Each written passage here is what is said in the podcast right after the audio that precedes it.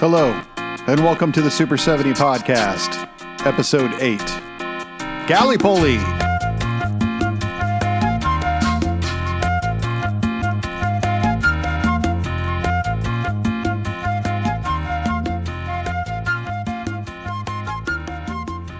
Super 70 is a podcast meant to play along with the film we are discussing. You don't have to, though, and can go on listening without watching anything.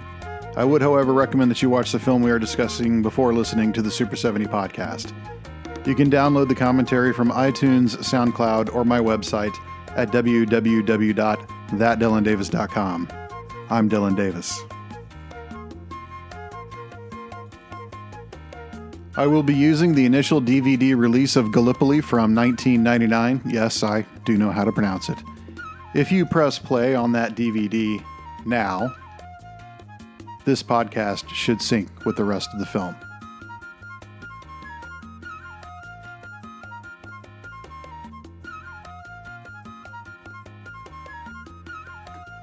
Paramount, a Gulf and Western company. You'll notice Rupert Murdoch actually has his name on this film. Rupert Murdoch is from Australia, and unfortunately, his name is on too many things in this universe. The opening script, which is red, is reminiscent of blood, and the fact that it's using this very strange calligraphic font. It, I don't want to call it German, but it looks like the German subscript that was popular before the Second World War.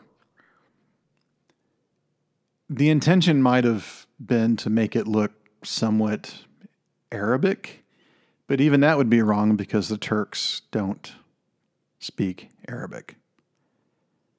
So I'm not exactly sure what the purpose of using that specific font for this was. Notice Wendy Weir was the design coordinator.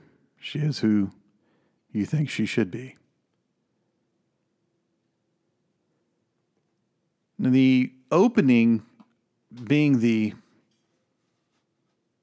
the black with the red lettering really is meant to make you feel like this is a tragedy. And it is a tragedy. It's a coming of age story, which is not unknown in any genre of narrative storytelling. Playing the overture over the black opening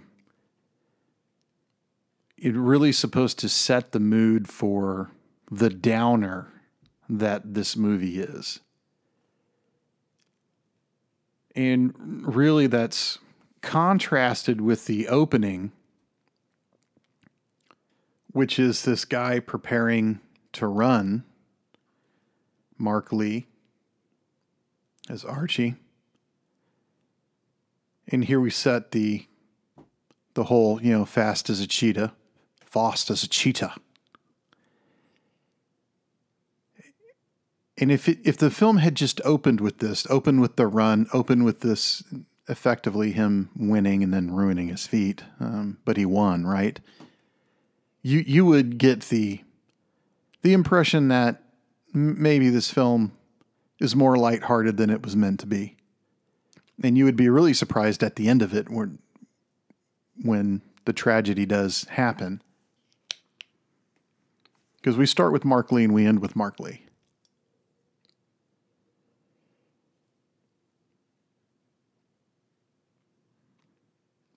So it's fitting that it's got the the long opener, May of 1915. We're going to get into the chronology of the First World War. Fast as a leopard. On your mark, which is funny because it's Mark Lee. So the opening credits being being black really is the correct mood for it. Now here we're running alongside him with a camera on a car for sure.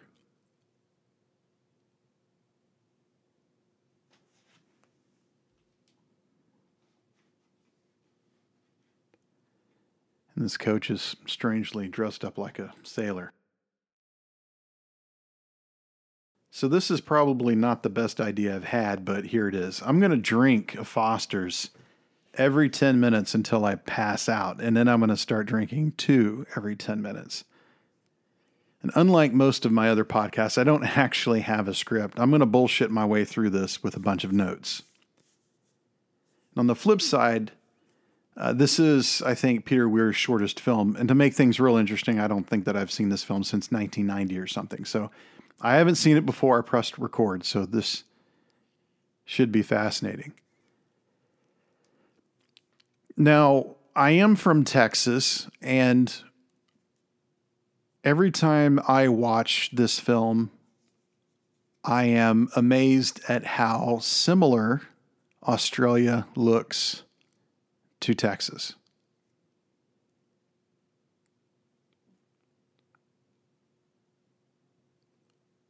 And not just in looks, but in feel.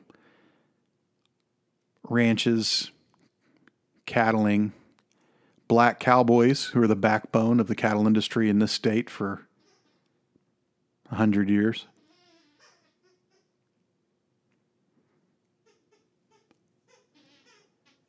Give him a wash. So we've got racism here right off the bat.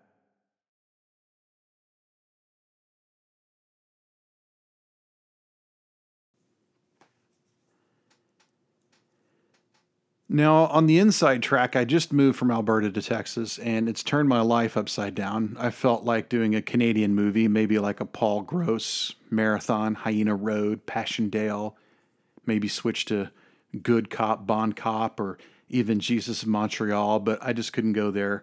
And I'm not a real big David Cronenberg fan, so forgive me, I'm going to wing this one. If you hear a pause, it's either me drinking, trying to forget the fact that I've left a socialist paradise to a place where they drag African Americans behind their trucks and use the word fag to describe something other than a cigarette. So I got the back bacon on. I've been listening to Rush all day. I'm wearing my free Newfoundland t shirt. I have the CC and 7 handy. And I'm ready to go totally nutso on another Commonwealth country, Australia.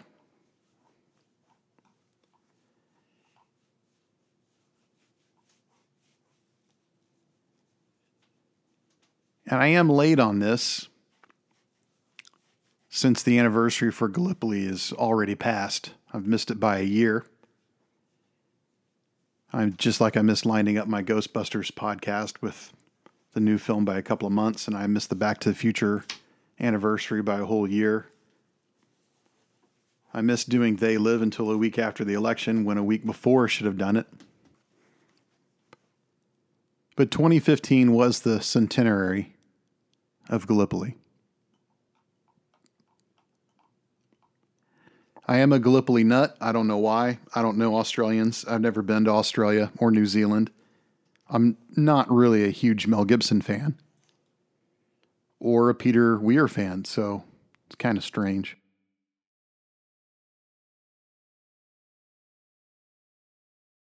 The film is effectively divided into three very unequal acts. The first act is this southwestern Australia. And then the second act is a shorter act in Cairo. And then the third act is going to be on Gallipoli, and that's going to be the shortest one. So you're going to spend the majority of your time in Australia a minority of the time in Gallipoli. Only, I think, the last 10 or 15 minutes is actually at Gallipoli itself.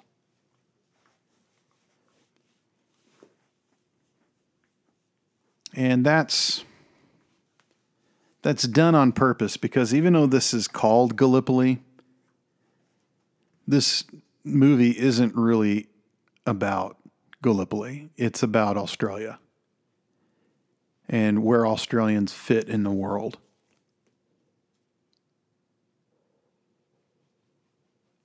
Now the sh- the horse I'm sure has shoes on, right? It's got iron shoe horns on. I would imagine that it would. So why couldn't he wear shoes, right?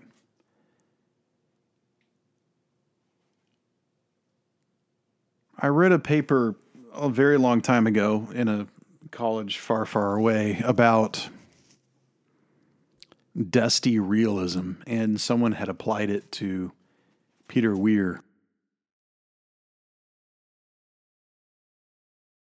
And if you look at Peter Weir's films, you know, even the way back, definitely Gallipoli, uh, Picnic at Hanging Rock, a little bit. But, you know, they're not clean films. They're not sanitized. They're very dirty.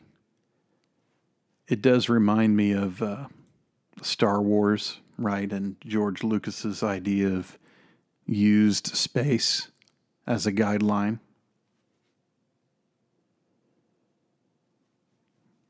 And that'll be the entire film. And there's going to be filth coating everything. Australia looks like a very dirty place, very dusty. Cairo is going to look worse. And the only place that could conceivably be worse than Cairo is Turkey, Gallipoli itself.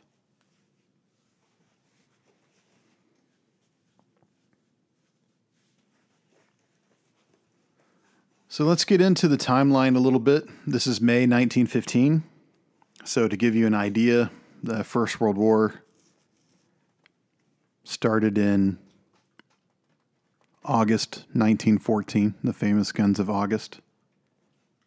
If you want to read more on that, you should grab that book by Barbara Tuchman, which I believe won a Pulitzer Prize in the early 1960s. So, to get into the Great War, you effectively have alliance systems all over the place. And you're effectively just waiting for something to set the alliance systems off against each other. I'm greatly simplifying it. And the spark that causes it is uh, the Archduke Franz Ferdinand, who's the heir to the throne of Austria he was shot in Sarajevo in the summer of 1914. And the diplomacy to avoid a confrontation with Austria Hungary fails. Germany issues Austria Hungary a blank check to invade Serbia. Austria Hungary invades Serbia. Russia invades Germany on behalf of their alliance with Serbia. But before any of that can happen, Germany executes the Schlieffen Plan, which is the invasion and occupation of France, which is stopped by the French army at the First Battle of the Marne. And by Christmas of 1914, everyone is pretty much in a er, stalemate. And that's what leads to battles like Gallipoli, interventions like the one in Thessaloniki in Greece, and the war truly expanding into a, a global conflict. Let them fall, Mowgli. They're only tears, so Mowgli sat and cried, as though his heart would break, and he'd never cried in all his life before. Now, he said, I will go to men. Now, uh, that's Kipling that's from the Jungle Book. Why are we reading Kipling? Kipling was, and until probably about 30, 40 years ago, he was one of the most popular authors in English language. I think he's probably been replaced by Hemingway in terms of good authors, classical authors, classical in the modern sense. And the Jungle Book is, and Kipling is, is seen to be this sort of patriarchal, slightly misogynistic, but mainly racist work by Kipling to reinforce the entire idea of the British Empire. And this film is is about the British Empire, their Gallipoli, their baptism of fire, splendid gallantry, magnificent achievement. And here's Archie first getting the idea of where the peninsula is. He actually points to Anzac Cove, which is where he'll be going because the battle is bigger, right? 29th of April. Here's the Gallipoli joke. And this is very good exposition, this railroad camp. That kind of skips the entry of the war and goes right into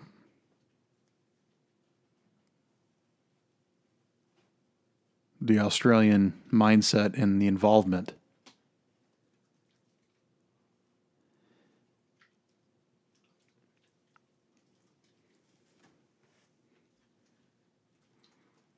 So this is uh, not Mel Gibson's first film,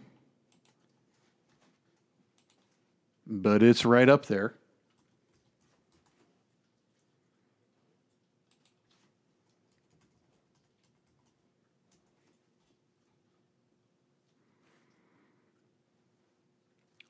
He plays Frank. He's on this rail gang. And he is about as uninvolved as you can get. He's not getting into the war. He's not interested in the war. He is very selfish in his mindset. And that contrast to Archie, who Archie is for the Empire, for Australia. I'm going to make the world a better place. And Frank doesn't believe in any of that. So why does Frank join up?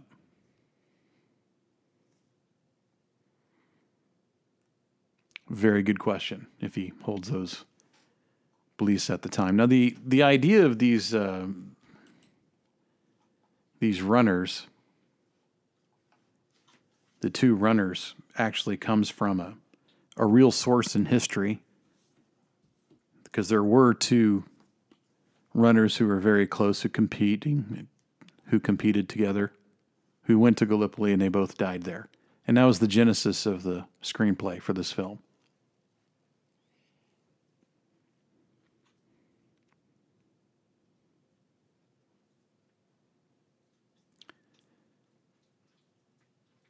Leeds, 1899, world champion, 100 yards. So Archie's dad was a was a runner himself. Now, Archie's going to uh, only go off for two days, so he says, but in fact, he's never coming back again.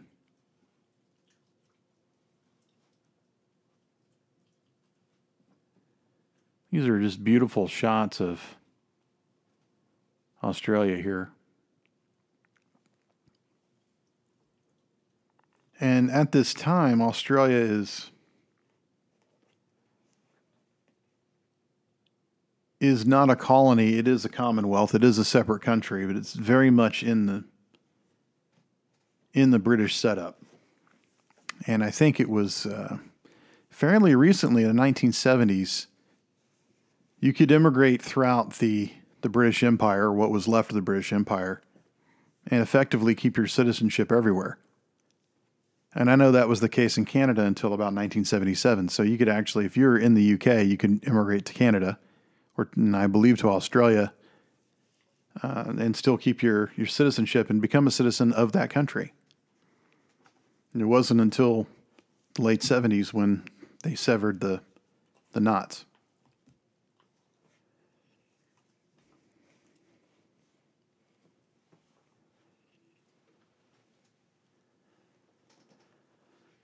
And mainly the popular conception of Australia is, is false. You know,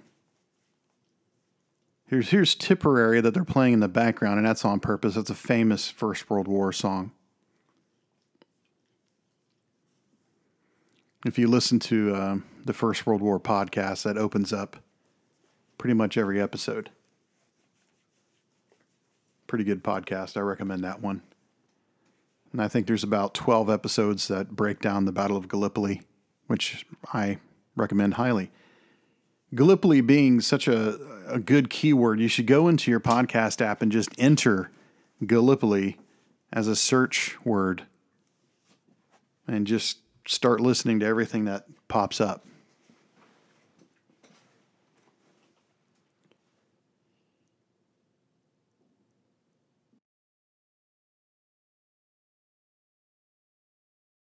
James Cook found Australia in 1770 in Botany Bay. For you Star Trek Wrath of Khan fans. He discovered New Zealand in the same trip. And for a long time, Australia was synonymous with the penal colony that was there, but there were other immigrants in Australia.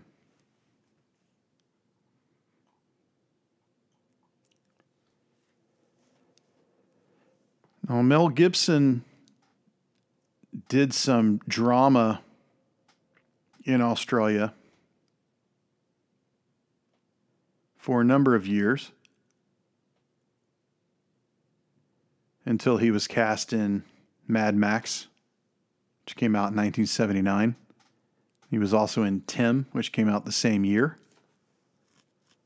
Mad Max hits the US in 1981, and Mad Max Fever takes place. And a film that uh, that he did previously called Attack Force Z was released to cash in on his stardom. Unfortunately, Attack Force Z isn't very good. It's him and Sam Neill. 1981 was also the release of The Road Warrior. And that, of course, came out the same year as Gallipoli. So he's got two credits in 79, three credits in 81. 1982, he does The Year of the Living Dangerously which is a fantastic film with Linda Hunt was nominated for Best Supporting Actress, if I remember correctly, when she actually played a, a man. And that pretty much got her the role in Dune. 1984 is when he starts getting noticed, really noticed. The Bounty, The River, Mrs. Soffel. 1985, Mad Max Beyond Thunderdome. But 1987 is the big year for him, Lethal Weapon. 88 is when he does Tequila Sunrise, and that's pretty much when his career takes off, is 87, 88.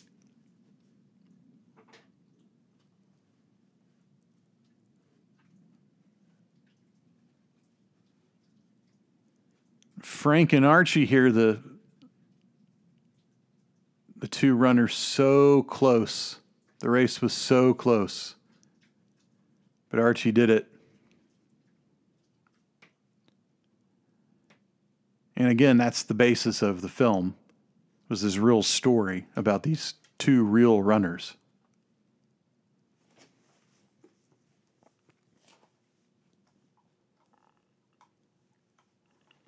Peter Weir had an interesting career leading up to this.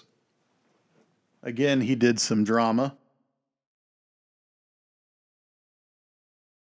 A lot of people think that his greatest film was Picnic at Hanging Rock, which came out in 1975, and everyone loves that film but me. I think it's slow and boring, but what do I know? He also did The Year of Living Dangerously, in 1982, Witness in 1985 with Harrison Ford, Mosquito Coast with Harrison Ford, in 1986, Dead Poet Society, 1989. Green Card, 1990, which is a horrible idea for a movie, much less executed the way that one is. Fearless, 1993. Truman Show, so two stinkers in a row. Master and Commander, 2003 is when he starts to get his mojo back, and then The Way Back in 2010, which I honestly think is not just his best film, but I think The Way Back is in probably the top 100 greatest films of all time. The Way Back is phenomenal. And if you look at his body of work,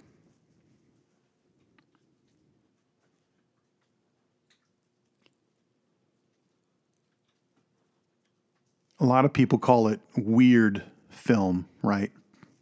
Uh, like a pun on his name, Peter Weir, weird film. Because occasionally you'll see things that that doesn't make a lot of sense, or it's not confusing, but things that you don't see in other movies. And it's shot in an unconventional style that you just may not catch on to right away. It, looks kind of normal at first, and then you see kind of shots like that one of the to the back. So they call it weird film. And Gallipoli is probably the one that's most associated with this, although Picnic at Hanging Rock again is the, the one that has most exposure. Year of Living Dangerously. I think The Way Back has a lot of these weird moments.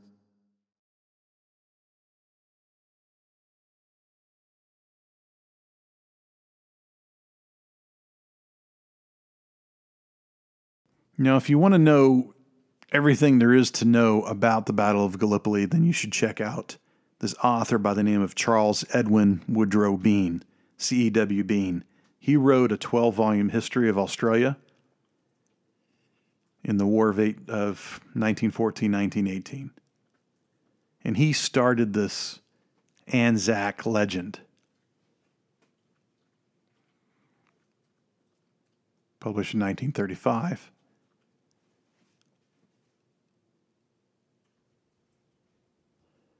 and Bean died in 1968. G'day. G'day. Australia's fighting force faced its baptism of fire on the rocky slopes of Gallipoli and proved themselves heroes. Maybe, but they also proved themselves dead.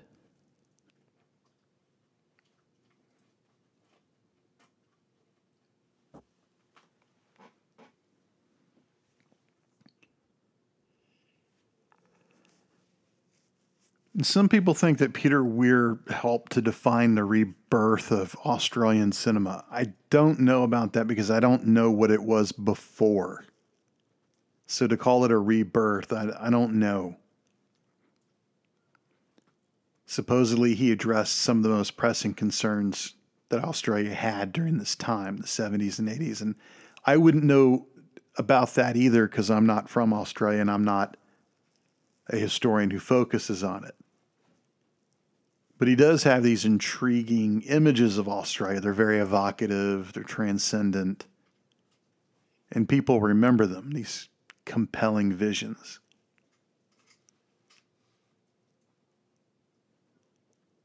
And eventually, he, he took that knowledge base and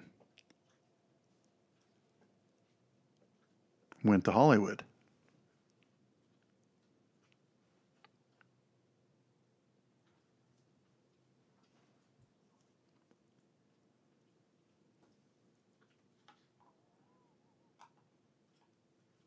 So the scene of the train where they're tr- gonna hop the train to go enlist somewhere else because Archie's underage. It, it's a smattering of light, the light in, the light out, and it's supposed to mimic the artillery fire.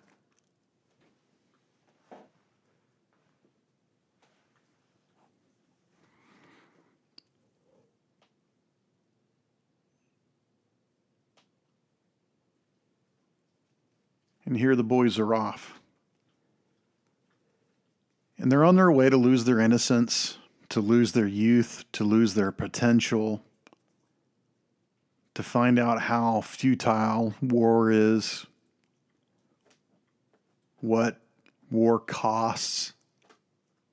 And apparently, this was a big hit in Australia.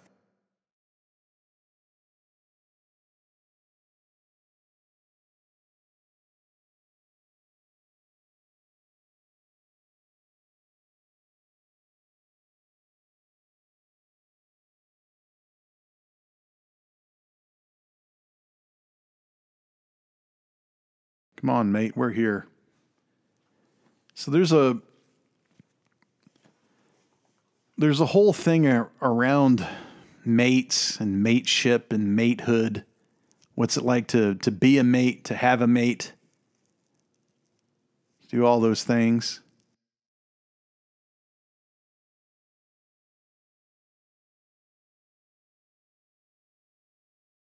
To call someone mate. It's more than just to say someone's your friend, to call someone a bloke. It's the way that you use the word, right? And Gallipoli pretty much shows this this mateship going on.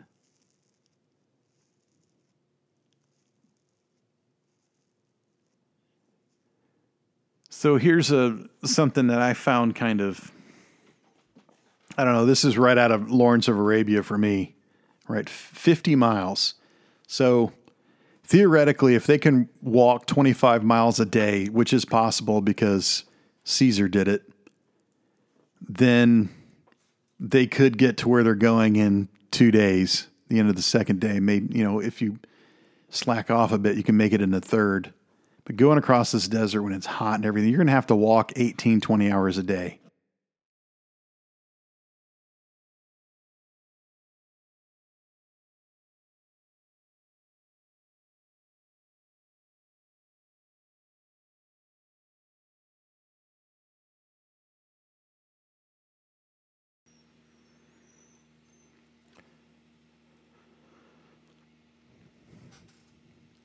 So it does look like it's, I mean, right out of Lawrence of Arabia, right? The blue horizon. There's a curvature on the lens that they must be fighting against because if you look at the land, it looks completely straight across. It doesn't look bowed at all. And Weir has these elements that he uses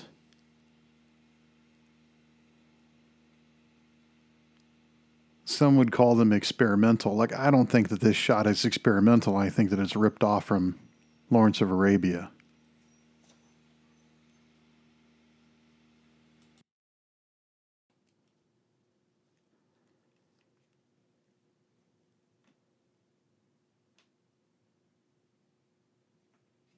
And anyway, I don't know if if they are experimental.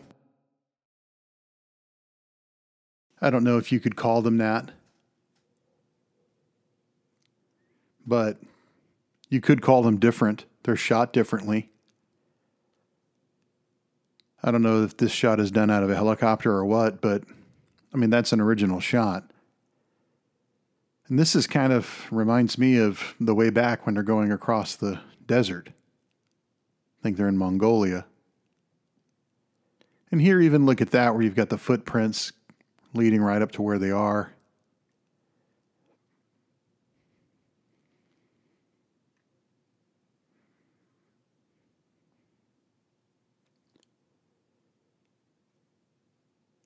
So here's Archie and Frank arguing. You got to get in it. I'm not getting in it. And remember, this is still in the days of the feathers. People going around handing out feathers. And Archie is using the extra time that they have hiking and walking across the flats here is time to talk him into going to the war. It's an English war, it's not our concern. Then he calls him a coward. Now, remember, Frank descends from the Irish, right? So the Irish fighting for anything to do with the British Empire. That comes into more of a play later, I think, when they're in Perth. Frank's having a conversation with his dad.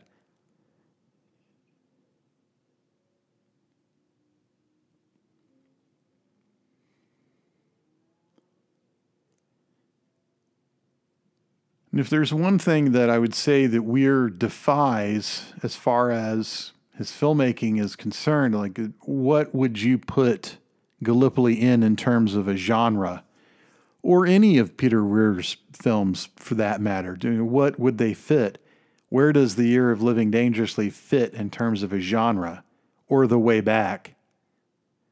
Master and Commander is maybe the one that fits best, right? Like that's an epic, that's a spectacle, that's a huge budget, spectacular film.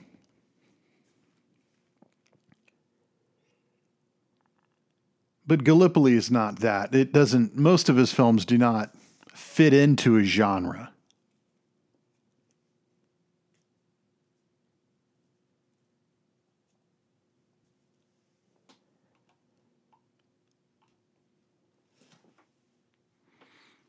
All of them deal with conflict. Most of them deal with loss, grief, confusion, spiritual awakening.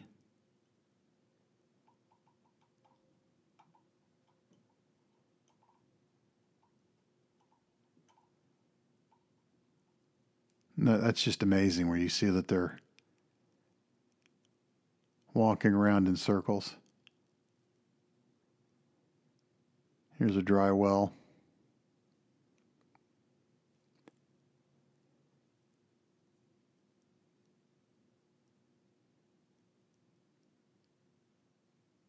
Then finally, it comes to him. What's going on?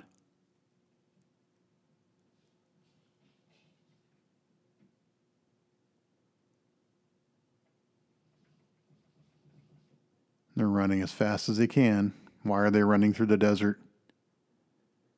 Because it looks dramatic.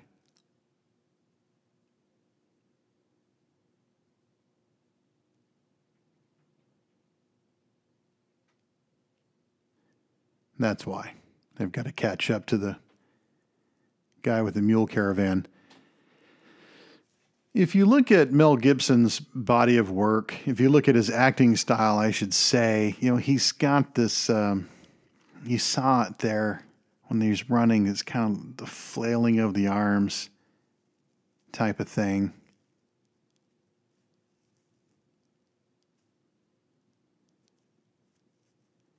And he, the way that he holds himself, the way that he throws his arms around his his gait. It's it's pretty consistent film to film. I would say the one that breaks it the most is uh, the man without a face.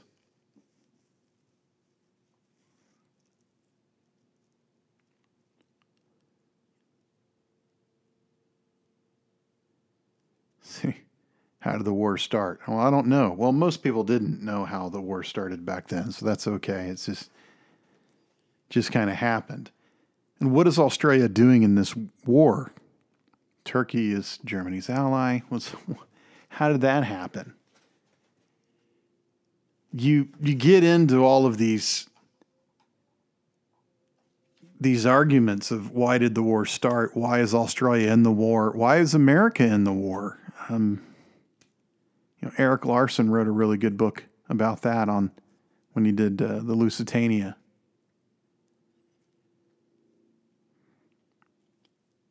I would recommend Gordon Martel's Origins of the First World War. That's a pretty good book. I'm not going to go into that, but basically he he bottled it down to oil and the famous idea of a, a Berlin to Baghdad railway, right? So in a in a global sense of what's going on is the world is being quickly divided between Britain and Britain's allies and then everybody else. And everybody else is very much a polyglot of people who are not really allies, they're just in the same boat and the leader of everybody else, for lack of a better word, is Germany. And Germany wants to compete on the same level as Britain. They want a fleet, the German High Seas Fleet.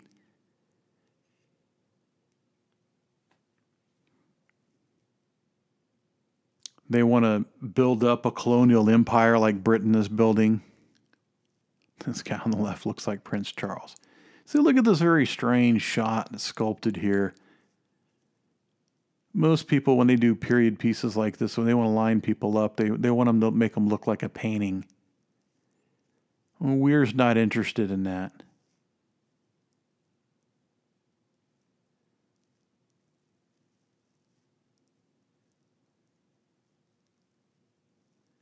The light horse sounds like the worst idea I think that I've ever heard.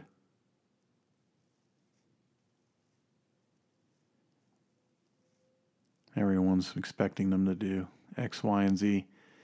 So, if Germany's going to compete with Britain and her allies, then it, it needs a fleet that it can manage it. And this is the days before airplanes, of course. So that means that they're going to have to have a, an enormous fleet to expand their colonial empire and to keep the colonies that they've got. And that means that they're going to need a lot of oil. And the British fleet had already moved to oil pretty much by the outbreak of war. And Winston Churchill was the first Lord of the Admiralty. So he was the guy who was pretty much instrumental in making that decision, moving them to, to oil. So the importance of oil became huge. So Germany, in effect, was was trying to do that. Was trying to lock down an empire, trying to lock down oil reserves to keep the empire, and in effect, that's the bigger reason, the underlying reason as to why the war broke out.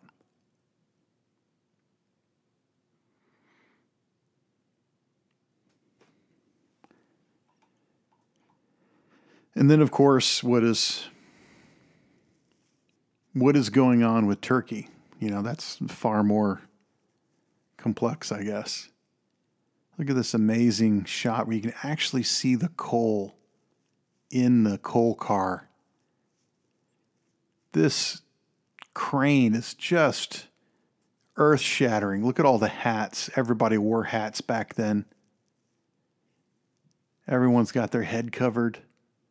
And then the way that it tracks back it finds Archie, then pulls him back, lets him pass. That was an amazing shot.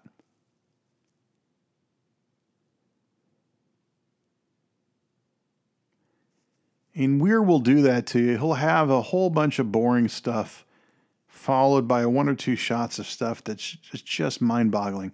Like those shots in the desert were just so well done, right?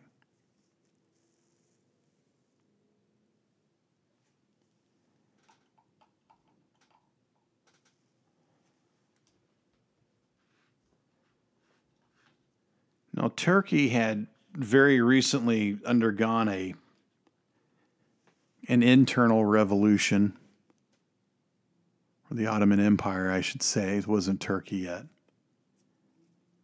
They had forged this relationship with Britain, which they had basically rejected.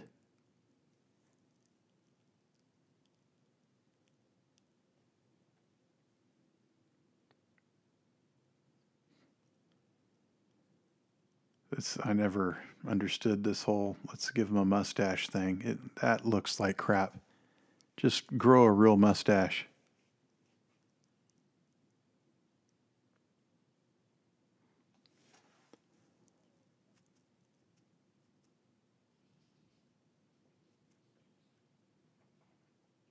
This film is fascinating.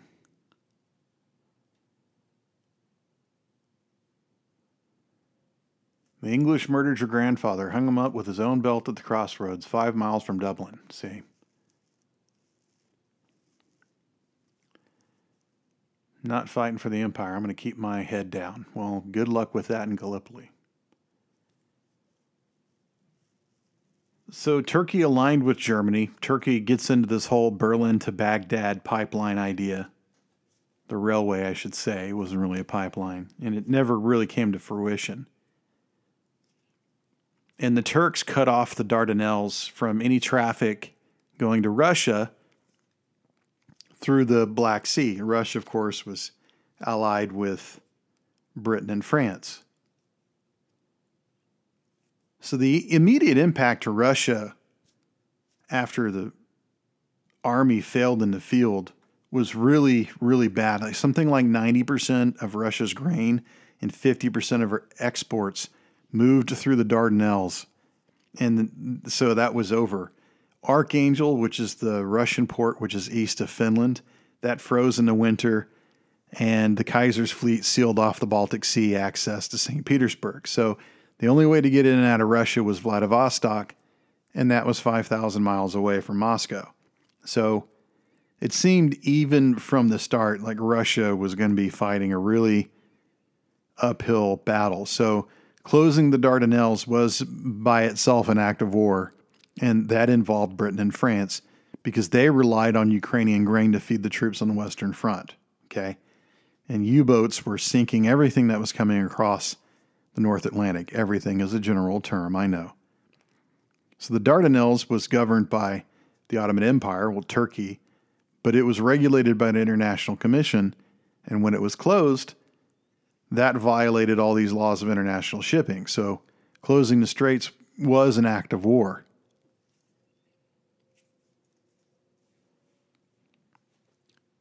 So here the uh, the stiff upper lip of the British being conveyed on to the Australians, and you'll you'll see this among the officer class. Weir is really good at conveying. Okay, well, the officer class of the Australians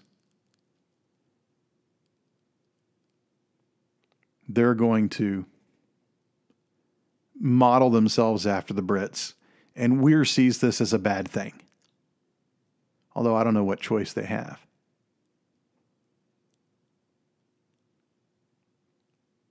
And Australia was different than, say, Canada, where the Canadians, up until the 1950s, the Canadians felt very comfortable integrating their army with, with the British Army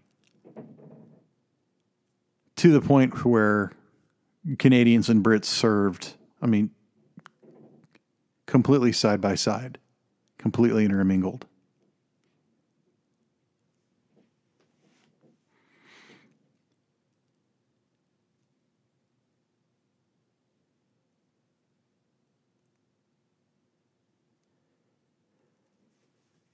Now, when it comes to the Dardanelles, the idea actually came as a result of the, a request from the Grand Duke of Russia, uh, Nicholas Romanov, who was the uncle, I believe, of the Tsar. So he asked for help. And then Lord Kitchener, the British Secretary of State for War, he was a legend by this time he initially was the guy who came to the war council that was running the war for Great Britain and saying, We've got to do something to help Russia.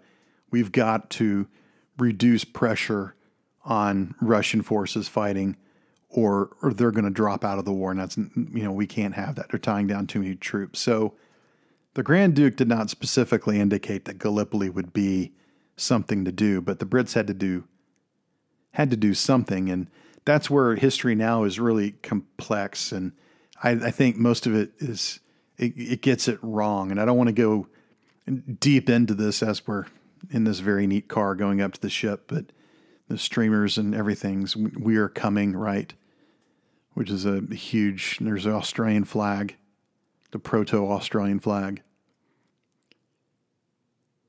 Uh, And a, a night shot. It makes you wonder why. Why did he film this at night?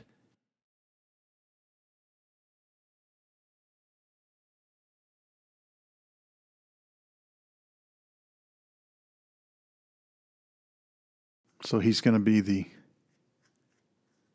Australian is going to be looking after these troops. So so here's where history gets kind of muddled where everyone pretty much blames Winston Churchill for pushing this Gallipoli idea as we need to go to Gallipoli and relieve the stress off of Russia. But you know, it really was an idea that Kitchener had pressed at first in a very limited sense. And then Churchill basically took the mantle and ran with it. So it's not that he doesn't deserve to skirt all of the blame, he doesn't deserve all the blame either. So Kitchener told the War Council, and Churchill was on the War Council, right, with Jackie Fisher, who's this really famous former Sea Lord of the Admiralty, this famous personality who came out of retirement to advise on these naval matters. And the and the idea was from Kitchener, well, you know, a naval navy only action, a navy only operation. No troops are available. So let me paraphrase that. Kitchener told Churchill that any naval operation in the Dardanelles would have to be executed without land troops because Kitchener believed that Gallipoli should be a subsidiary expedition which should not jeopardize the Allied effort in France. Now, this isn't very surprising because Churchill's not in charge of the army. Churchill's in charge of the navy. So telling Churchill to do a navy only option that makes complete sense because Churchill doesn't have an army to throw to the Dardanelles because that's not his department. But after Kitchener makes this decision, the War Council as a whole, and Churchill included, make a series of very catastrophic decisions that just completely dooms the Australian effort and, and the whole effort in the Dardanelles. So this evolution came up. Uh, this ad hoc, there's no real plan, right? Churchill asks this admiral named Carden, Can we open the Dardanelles by sea only? Carden says yes. Churchill tells the War Council, We can do it. And Churchill sends Carden in January, you know, go ahead and try to open it up.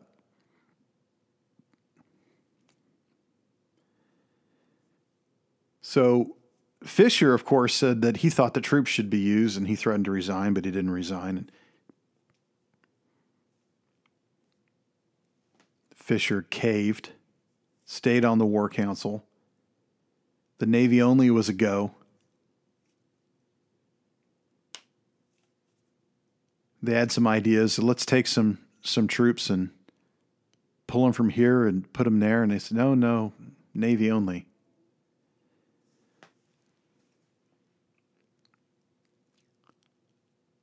So this is Giza. I'm going to tell you a couple of things about Giza that's in case you've never been there, you don't know. Giza is not out in the middle of the desert. Giza is a suburb of Cairo, which is pretty much surrounded on all sides by endless city that just sprawls and sprawls. Cairo is huge. Cairo is just absolutely enormous. And I was there before the, the revolution. So, um, 2005, 2006, 2007, I was in Egypt working and I would have vacation days here and there, and a couple of those days I went off to see the pyramids. And I was, you know, absolutely stunned, like everybody.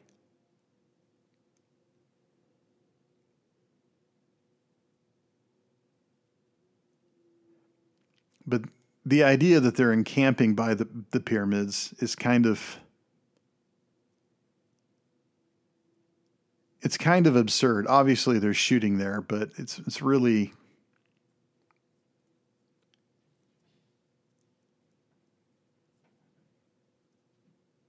it's not like uh, you're in the middle of the desert. You're not in the middle of the desert. You're in the middle of a city. And shirt shot of the Sphinx.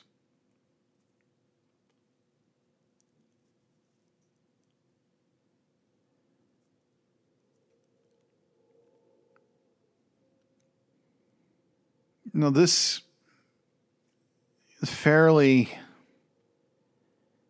insensitive portrayal of Arabs, which are marginalized in this movie, and Turks are marginalized too. And this is a movie that unfortunately pushes the other.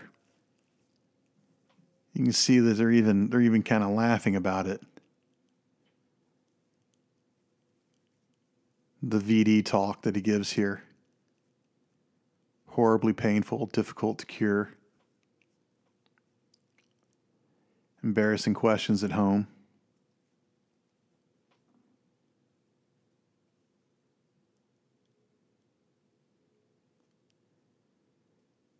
So it doesn't paint Arabs in a particularly good light.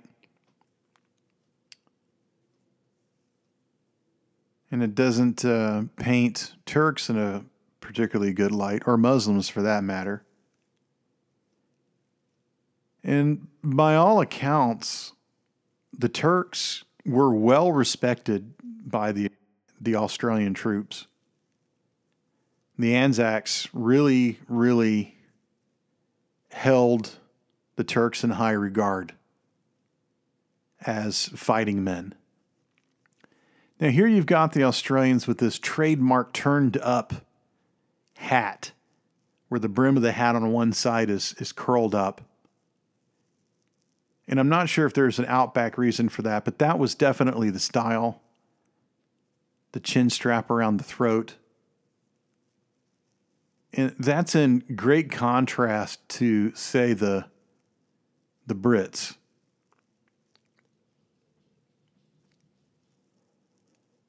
The Brits don't have this sort of plains hat. It's five piastres, two piastres. Nothing's changed. When I was in Cairo, it seemed like everybody had something to sell. So here the, the Brits going by, right? And I remember Frank is an Irishman.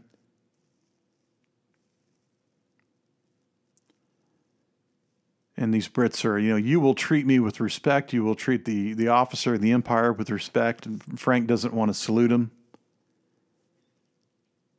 So we'll just let those pleated bastards go.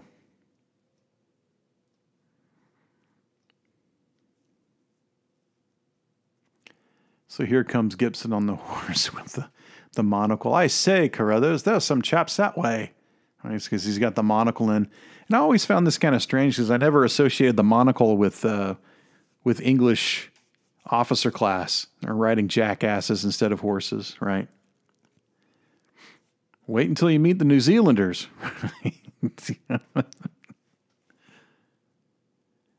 tally ho, tally ho. If England needs a hand, well, here it is. England has always needed a hand in any of its wars that it's ever fought against anyone. England used Irish conscripts to conquer Scotland.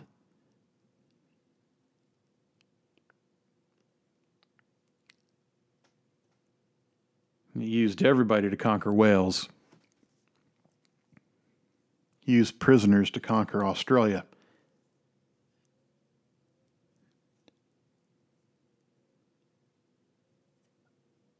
So here's what I mean when it doesn't particularly make Arabs look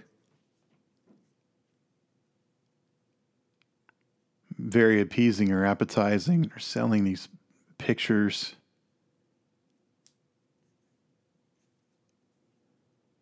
It's more than these guys have ever seen. Why is the donkey laughing? That's why the donkey's laughing.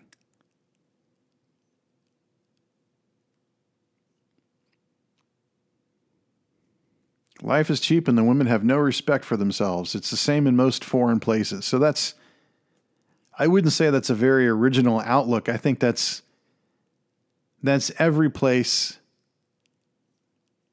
that people think of themselves. Being Americans, we think our country is the greatest and life is cheap in other places. And it reminds me of that short scene in Peter Davis's Hearts and Minds when he has an interview with General Westmoreland during the Vietnam War, or actually he's retired. It's after the Vietnam War.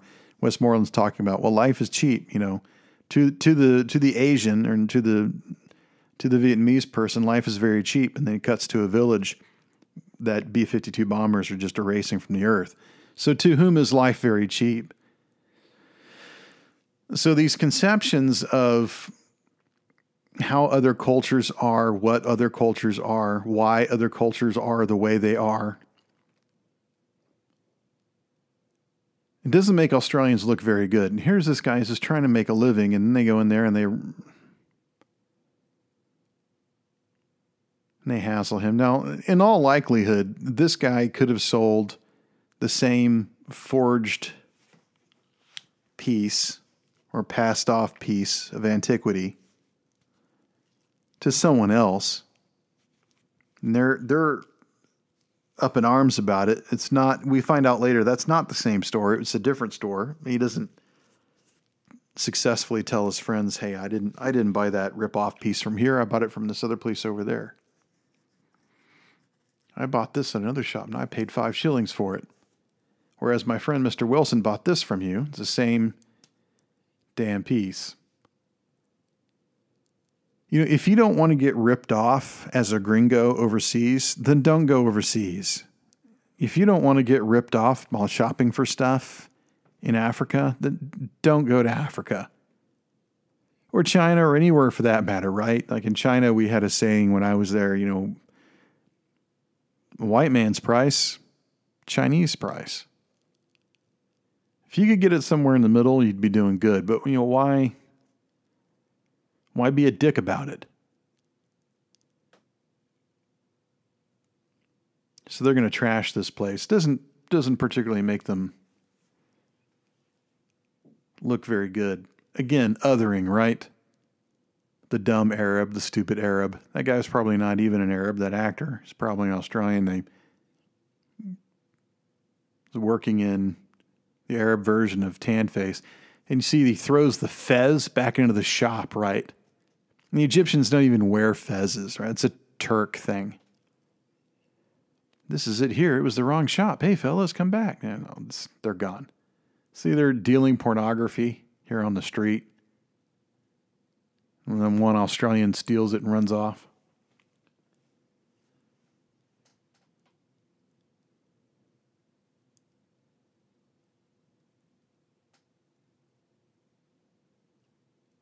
So here's the bordello.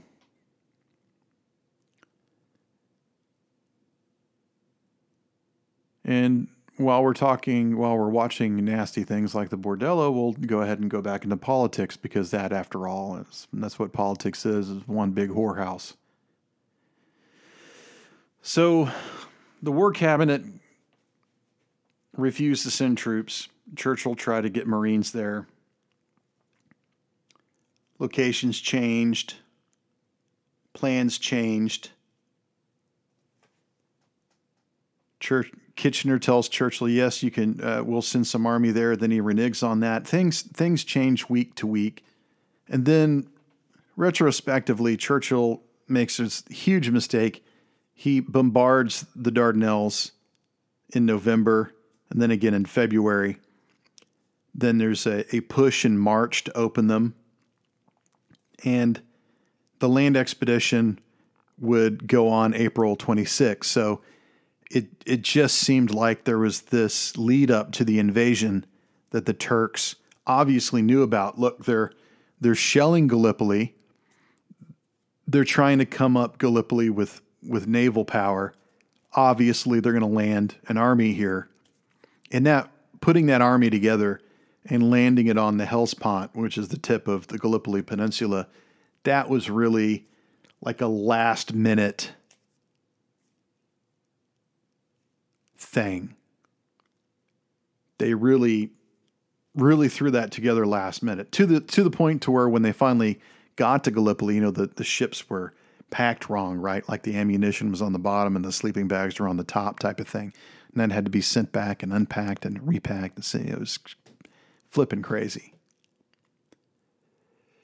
So this is one of those amazing shots that Weir is is really trying to go with this grand vision, this sort of, again, Lawrence of Arabia type of shots. And I don't think that he's pulling it off. You really fall short. Like, look, he's shooting this guy up against the sky.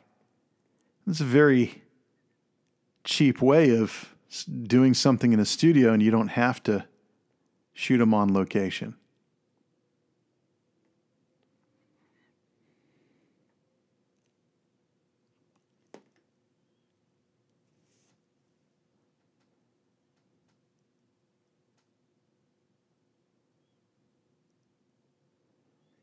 So, what is the invasion force supposed to accomplish? Why?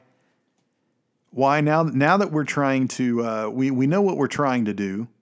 We're trying to help Russia. We're trying to open the Dardanelles near the Gallipoli Peninsula. So, what are the ultimate goals? Well, there's there's lots of them, right? The first one was to open the Dardanelles, of course. We already said that. Second is to control the Sea of Marmara, which is the body of water in between Constantinople and the Aegean Sea, right? And from there, the the navy could shell munitions factories, the Ministry of War, lots of lots of government buildings in Constantinople the bridges to Galata, which is across the Golden Horn. Then they could occupy Constantinople. That that would be a goal. That would knock Turkey out of the war, supposedly. The fourth was to disrupt the Berlin to Baghdad railway, which was carrying crude from the Middle East fields to refineries in Germany. Then they would open the Bosporus Straits just to the north of Constantinople and that would open aid to Russia. So, if they could use the momentum of that success to force the Balkan nations to quit the war at the minimum, or then maybe join the Entente, that would be great.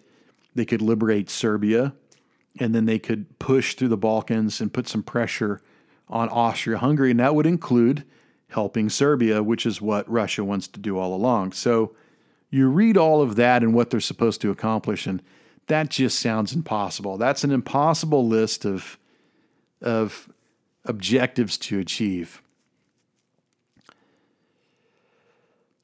Oh, we're mates, sir.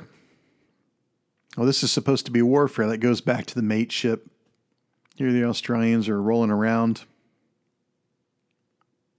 Oh, they look very enthusiastic. So here's the Australian officer English officer, they're not impressed.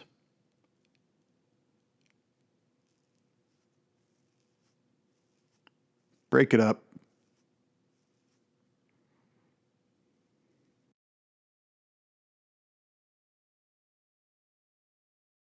As a field exercise, this is pretty bad, and it's choreographed badly as well. kind of get the idea that Weir doesn't really know exactly how to do this or what to do, like taking the the idea off the page. Not so easy. Cairo, nine miles. Uh, you're in Cairo.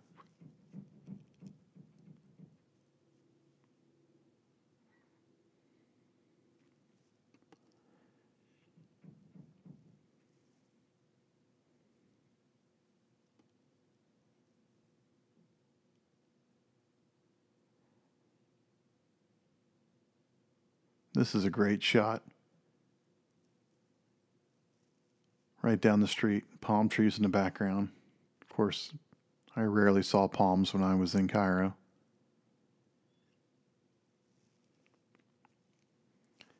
So here they go, fast as a cheetah.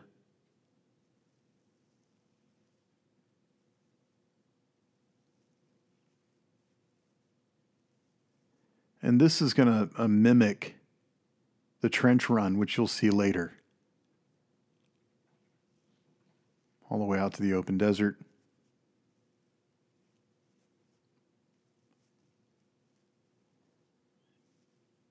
Which we all already said we know that it's not open.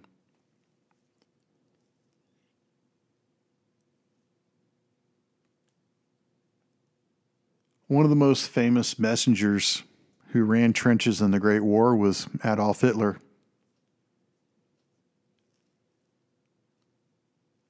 And there's a debate now whether or not he was a good messenger or a regular messenger or bad messenger. By the way, to climb the pyramids now, they used to ban it for a while, but now you can actually pay money and climb it. They don't let just anybody climb it anymore.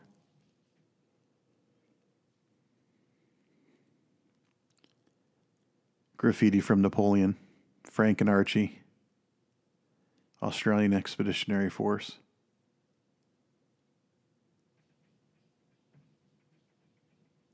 Nope, AIF, Imperial Force. I apologize, you Aussies and New Zealanders.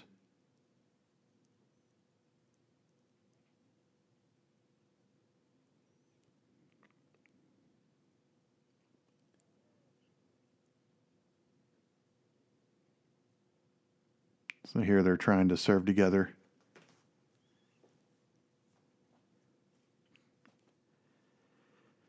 So the the push to open the Dardanelles it didn't work out.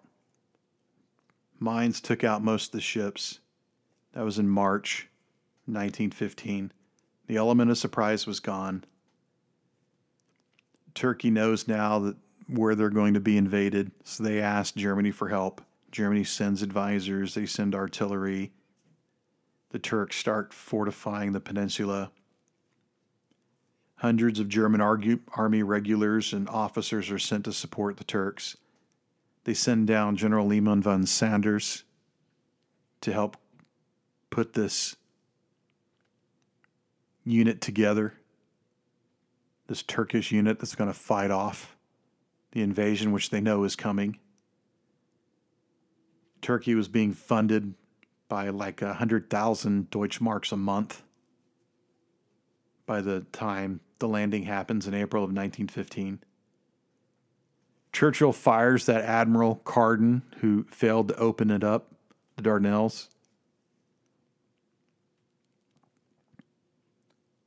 Plans change, plans change again.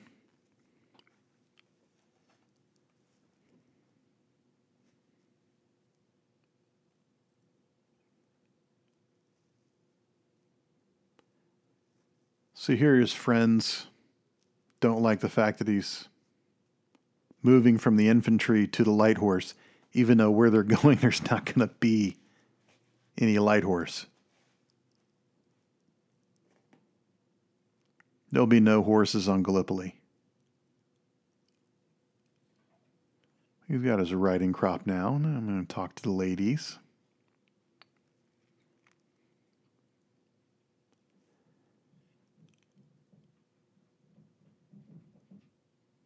So the invasion happens on the 25th of April, 1915, which is not portrayed in this movie.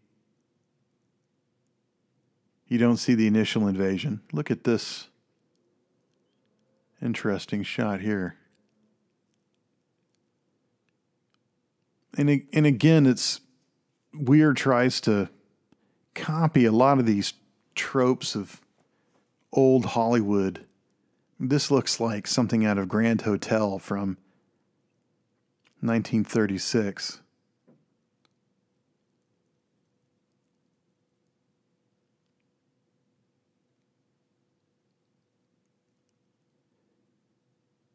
looks kind of like the coconut grove. Palm trees on the inside of the hotel.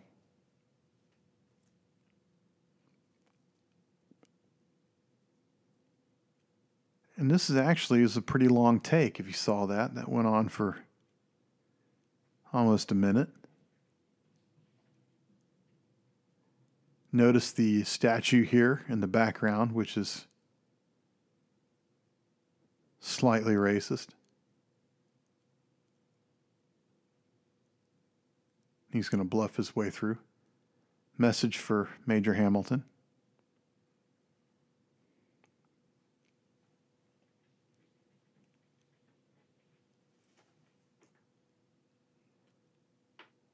So the invasion happens, everything quickly goes to shit.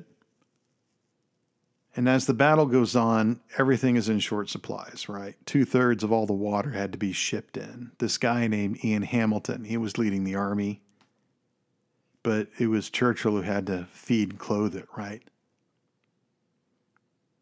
And you're talking like 80 tons a day of water had to be shipped in, and that wasn't enough. So they had to ration each soldier to one canteen of water a day. And the Turks had problems too, but they seemed really insignificant compared to what the Anzacs were facing, the Allies as a whole. Eventually, Hamilton was fired and he never served in the field again.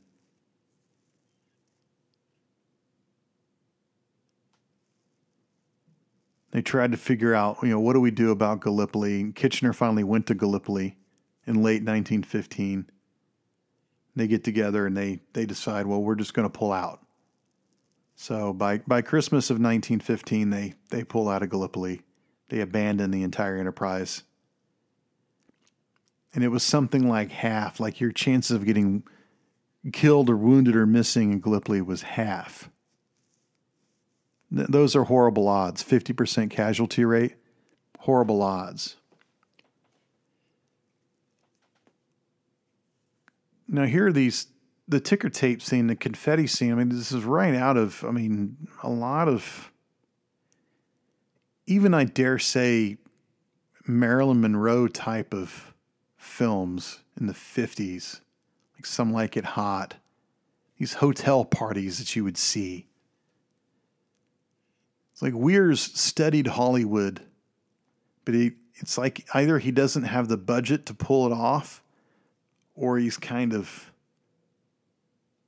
deliberately making a soft copy of what he's seen in the past.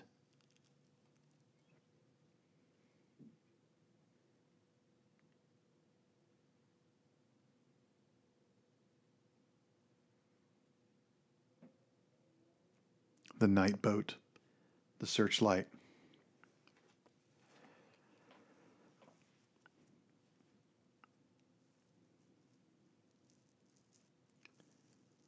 So Gallipoli destroyed Churchill's reputation, eh, but Kitchener managed to, to keep his, but probably at the cost of his life, right? Like he, Kitchener went to Russia to discuss the military situation with the Grand Duke and his ship that he was on, the HMS Hampshire.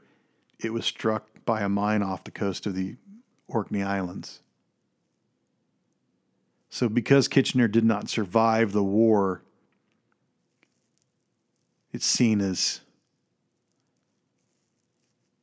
it saved his reputation. So here's the first shot that we have of Anzac Cove.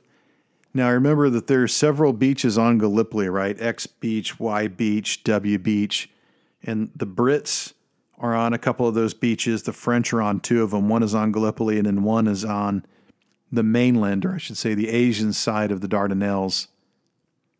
And then further up, the western coast of Gallipoli, or I should say the northern coast of the, of the peninsula, is Anzac Cove.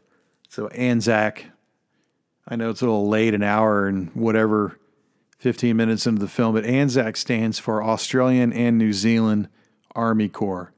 So the geographical location where they dropped them off the beach was a cove that jutted into the Aegean Sea. So they, they called it Anzac Cove because that was the sector where the Australians and New Zealanders were. And there was a battalion of Newfoundlanders that were there.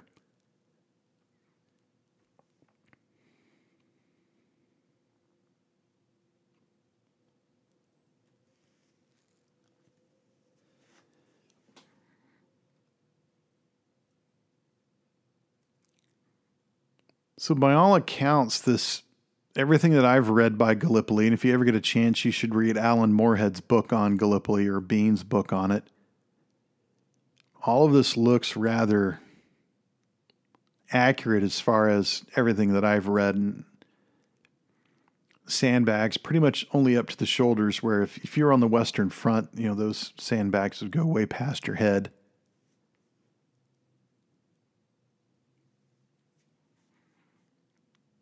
Constantly looking for firewood. There's no wood on Gallipoli. Look at this amazing pull out over the beach.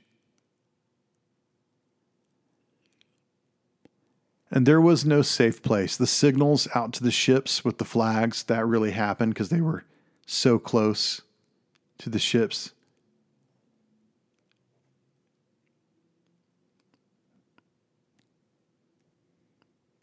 This is another thing that they would do, which is in uh, Moorehead's book, which is which is if you if you went out to go take a bath in the sea, you would throw in some change into a hat and it was like paying into a lottery and if you if you got caught by a shell if you got hit or nicked that's one of the boats from the invasion fleet sunk right wouldn't be the only time that you see Mel Gibson's butt in a movie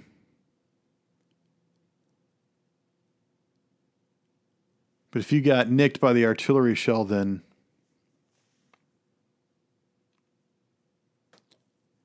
you won the lottery. Must have taken them forever to shoot this. There you go. Hey, look at me. So I don't know why they're carrying him. His hand is bleeding, not his not his leg. So he's on the canteen run. This is another thing that happened.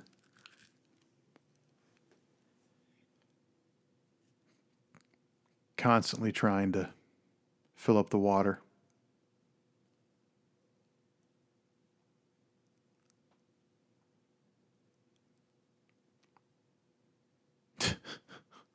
Hello, Australia.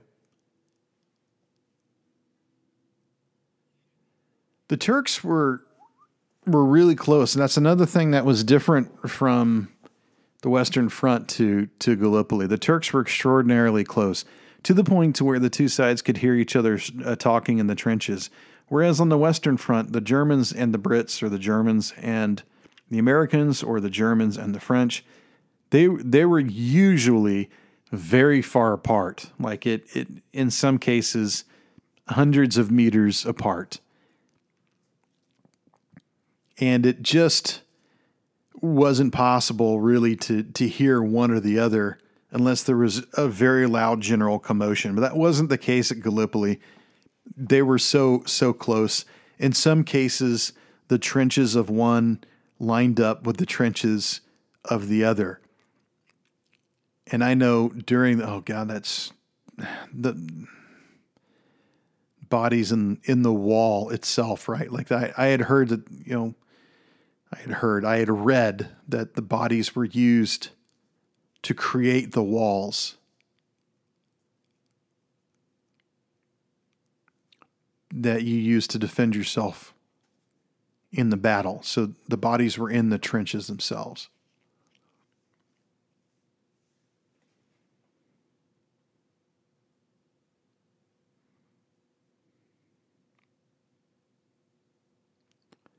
And there was no safe place on Gallipoli at all. Here they are just using shrapnel to make handmade grenades to send over because they had they had so much trash. The trash problem on Gallipoli was unbelievable. They couldn't get all the trash off, all the consumables.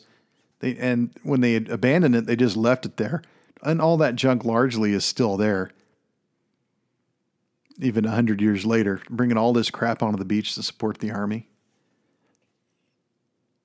Notice Gibson looks a little bit more red, like he's sunburned. So here's a captured Turk.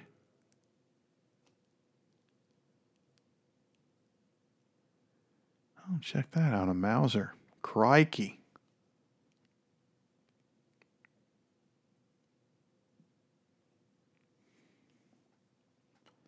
horrible, horrible conditions. In the finale of the movie, now that we're in the third act, you've got about 30 minutes to go, I suspect. The finale is going to be the landing at Suvla Bay. So the battle went on for months. There was very incremental gains by the Brits and the French in the south, and then by the Australians and the New Zealanders on the north side of the island but they were just inching and it was just costing lives and costing lives and costing lives. They just could not get an edge up. They they could not find that breakthrough. Just it just stagnated just like the Western Front did. It was just a complete repeat.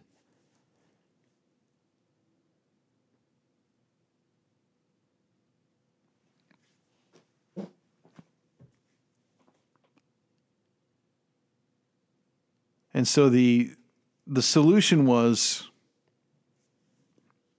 and I don't remember if it was Birdwood or Hamilton who came up with it, but the solution was let's let's do a left hook, let's do a left flank around an amphibious landing way up the peninsula at a a bay called Suvla, Suvla Bay.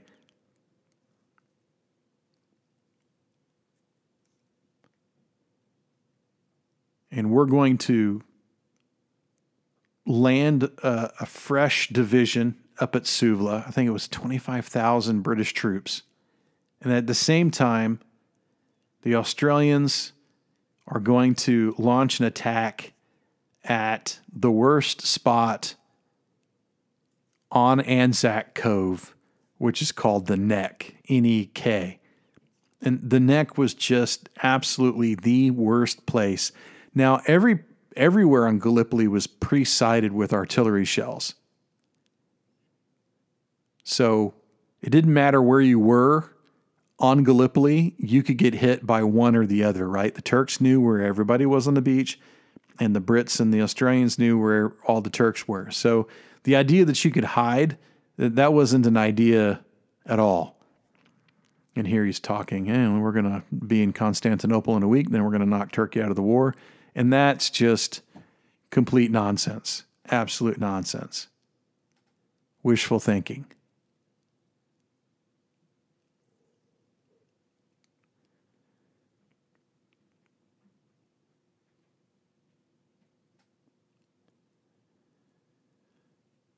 So the landing of Suvla happened. When it was executed, it, it was just too slow.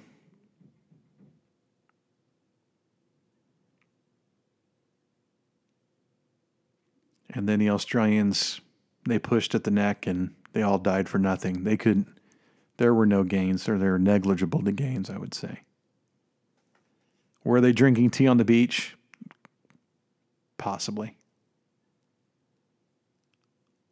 And the, the day of the Anzac invasion, there were Australian troops that were actually walking through the town of Corinthia, which is like midway through the peninsula. And they had walked back to report, hey, there's nobody out there. But it, they didn't rush up troops and take it. And something like 20,000 Australians had died just trying to get to that point.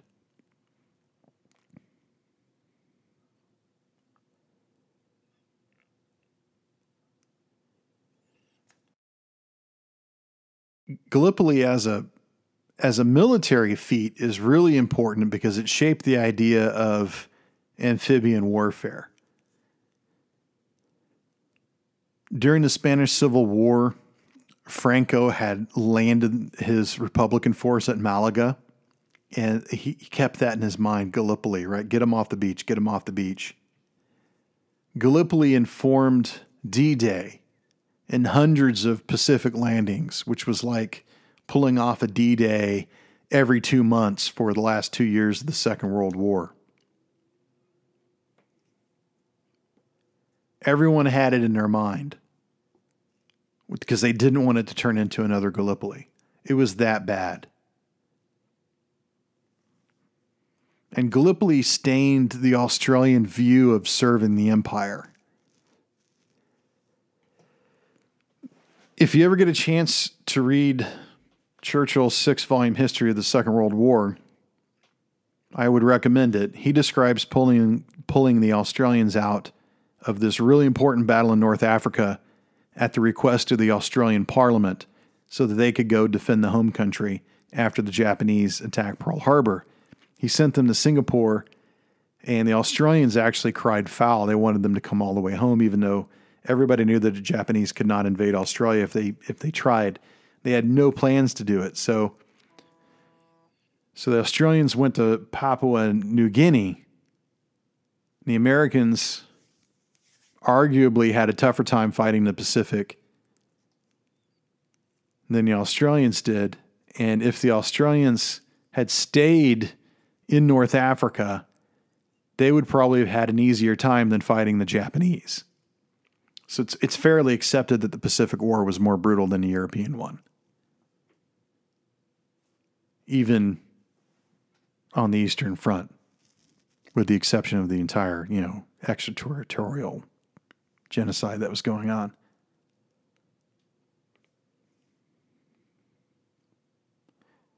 The Japanese had no means to invade Australia. They had no plans to invade the mainland. Sydney's almost as far as Tokyo as San Francisco is. So, but the Australians, you know, they went to Vietnam, which they don't they don't want to talk about now.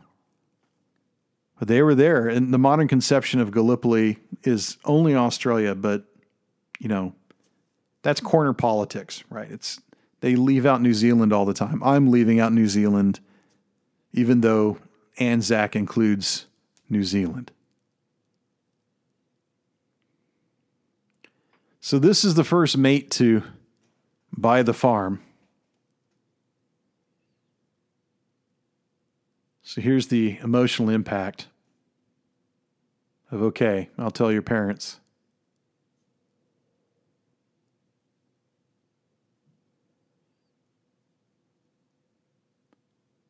A tough life fighting in Anzac.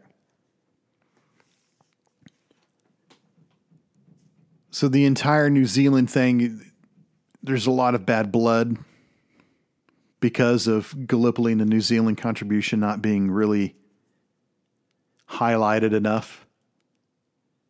So this film is only one point of view. It's a valid point of view, but it's only one. There were French at Gallipoli, across the straits at Kum Kale. There were Newfoundlanders at Gallipoli who later went on to the Somme, and 95% of them were killed in 20 minutes. There were some Canadians there, not Newfoundlanders, but mainland Canadians, because Newfoundland did not become a province of Canada until 1949. There's another film about Gallipoli that Russell Crowe directed and starred in called The Diviner. It's really boring, but it's good. He's not much of a director. He needs more practice. But I wouldn't pass that one up.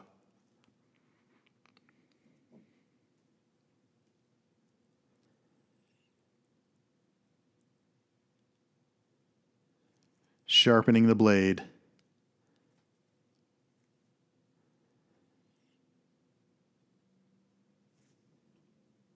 The fact is, the whole involvement there mimics the ending of the film, right?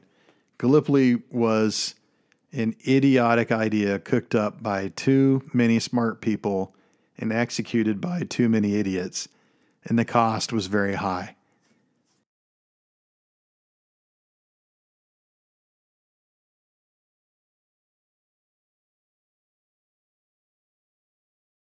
I think half of all Australians killed in the war in its entire history were killed at Gallipoli.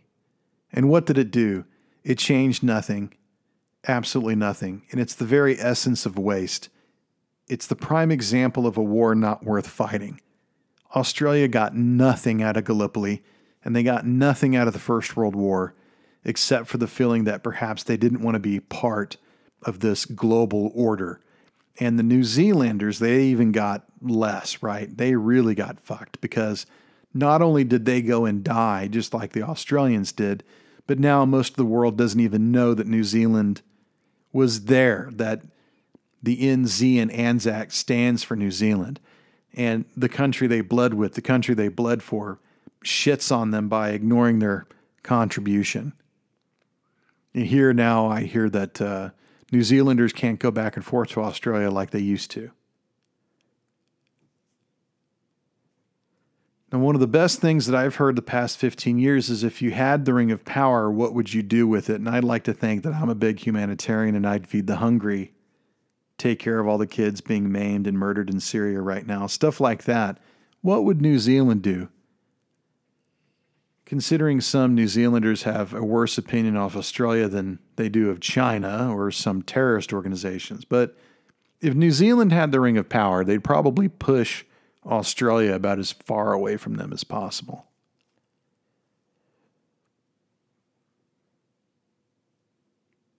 So it's a myth that they're the same country. It's a myth that they're even together.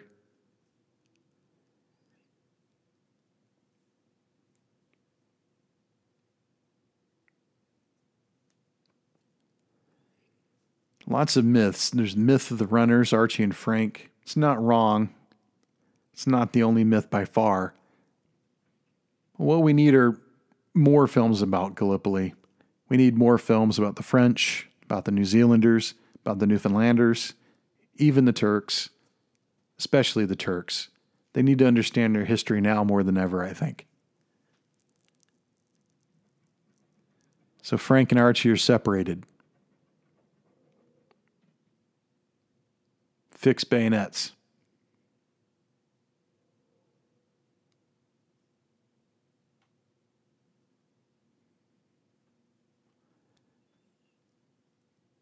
First wave.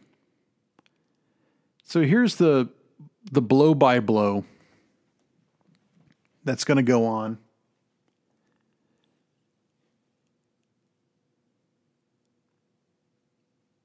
It's a very methodical process that Weir is going to give you in a very strict chronological order, starting with the bombardment, which at this time, bombardments are only a tip off. Bombardments are an advertisement. It's like hanging a big neon sign above the trench saying, We're coming. The minute the bombardment stops, they're supposed to go over the top.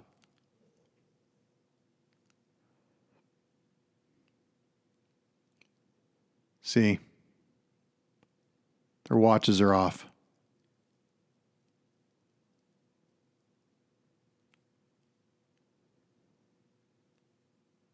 And it's just as simple. They should have just jumped out of the trench, but there's the communication issue. It's just mind boggling to me. See, here they are getting back into the trenches. They should have just gone up and gone over, but their instructions are not precise. Nothing is precise.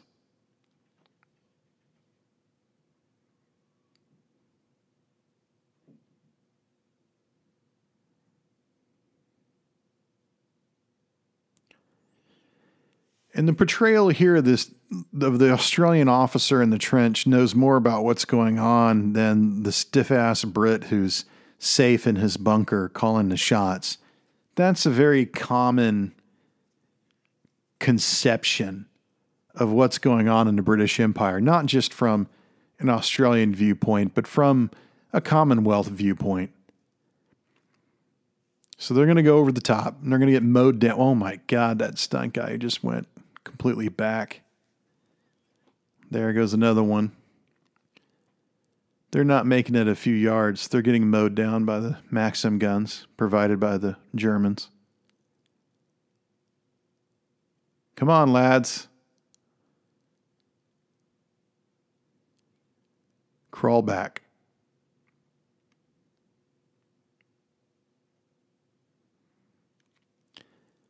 Now, why in God's green earth, if God exists, would you follow something like that?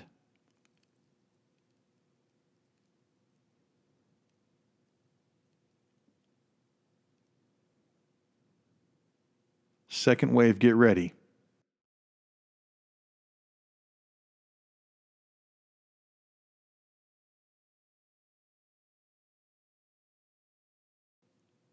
So the Turks got up out of the trench to take a knee. Les is killed immediately. God, some of these bursts are horrible to even look at. And Frank basically knows that Archie's in what? He's in the third wave or the fourth wave. He knows that Archie's going to get it next wave. All these guys are just. That's the third, yeah, third wave take position. And this is when the the Australian officer, he's like, I'm, I'm not doing this again. And for some stupid reason, this guy says, Oh, there was a report that one of our marker flags was seen in the enemy trench. And that's why why does he even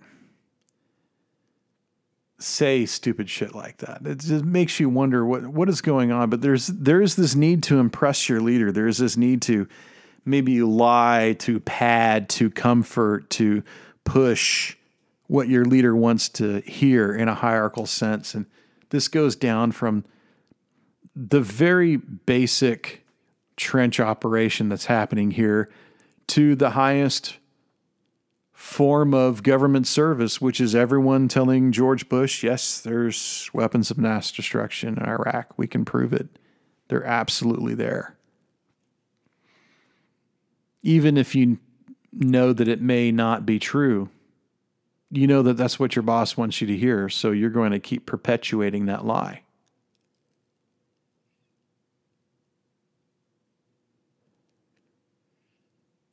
So even though everyone in the theater is sighing,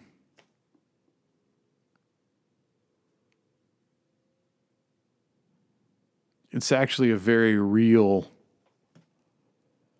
condition. The attack must proceed at all costs. What what is all costs here? How many more men have to die?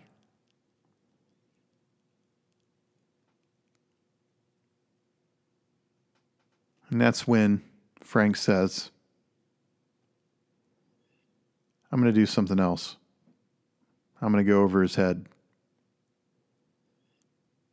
Somebody has to do something. And here the Turks are having such a good success that they're emboldened. At least here they're not faceless. And the other is limited to such an extent in the final scene.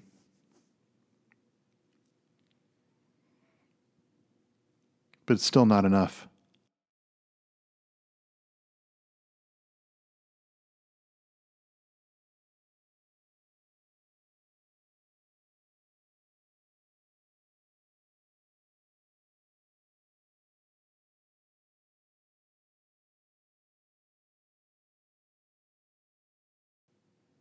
Moving through the trench as a messenger just must have been excruciating.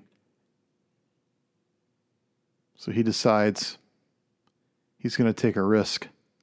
He's going to take the shortcut. It's worth his life if he can save someone else's.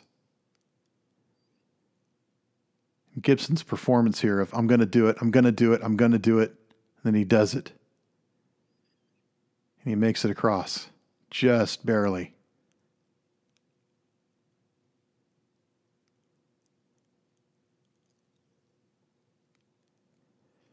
And again, the physicality of his performance is something that you'll see in every Gibson performance, how he just throws himself into the role, or whether he's dislocating his shoulder in Lethal Weapon 2 and putting it back into play.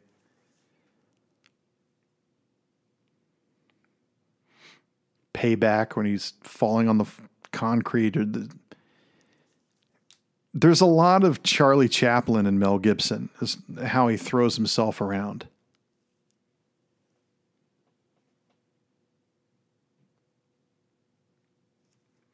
And I don't know if that's conscious or not.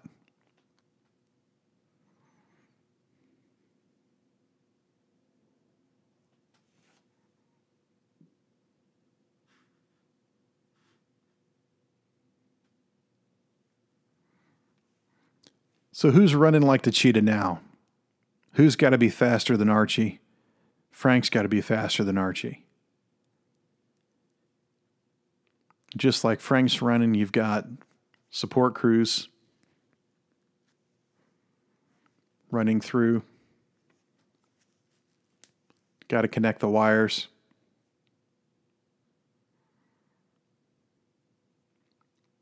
This scene is just heartbreaking. Everyone has resigned themselves to their fate, and this this is also one of those things that was very common. Some Australians actually wrote into their diaries the date, and then they wrote, I died, or I was killed in combat today. Because they knew what was going to happen. It's just sad.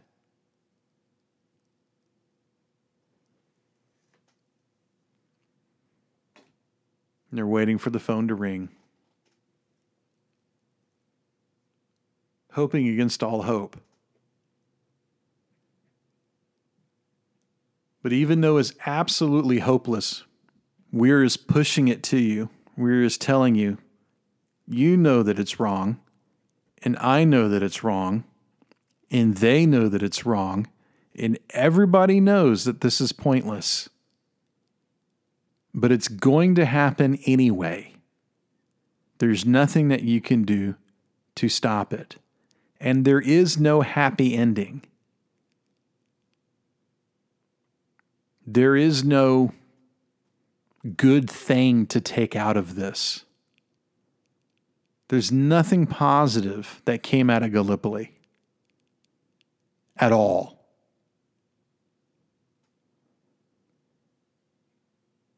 Guys are hugging each other.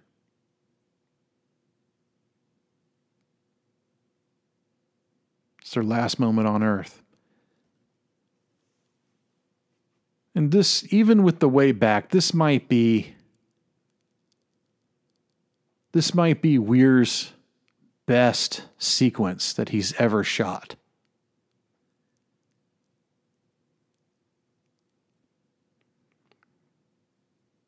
Putting their watches and their mementos on their bayonets with letters to their families. Archie hang his dad's stopwatch and his running medal. Because if he gets killed out there, there's no guarantee that they'll ever find his body.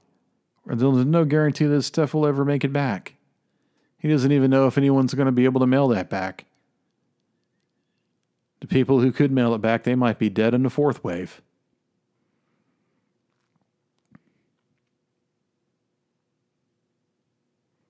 Reading from the book of Psalms.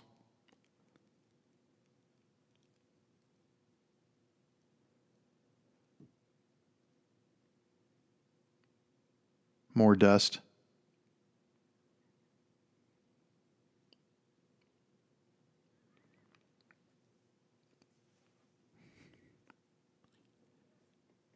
Run like a cheetah. So Weir very deliberately slows down the pace before he speeds up the action. And he's going to cut out the sound as the bayonets hit the edge of the trench. Here.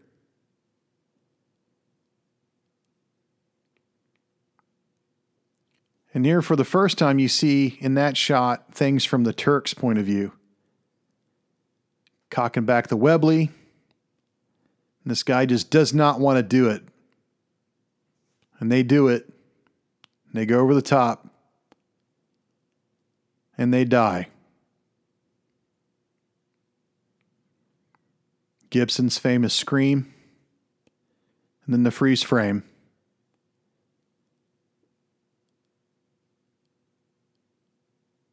Quite possibly the greatest anti war movie ever.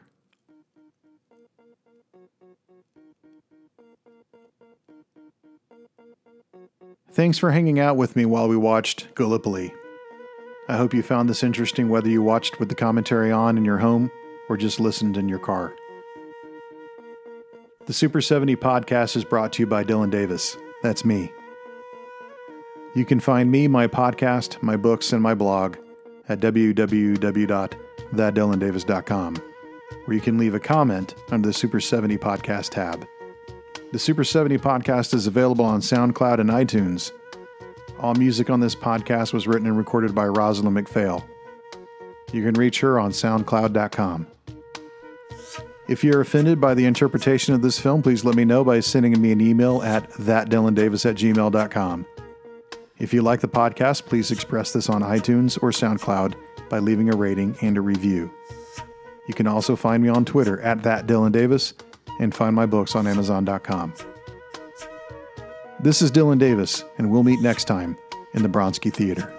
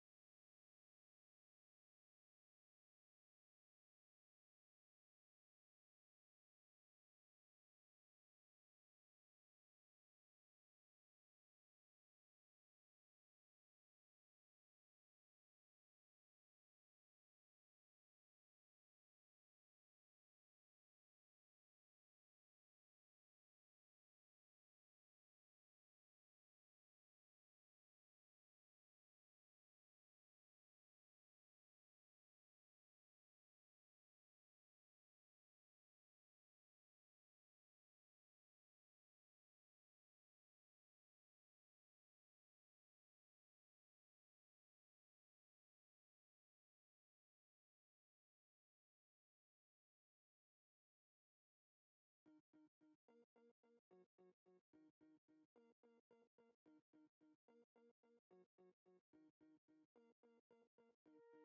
you.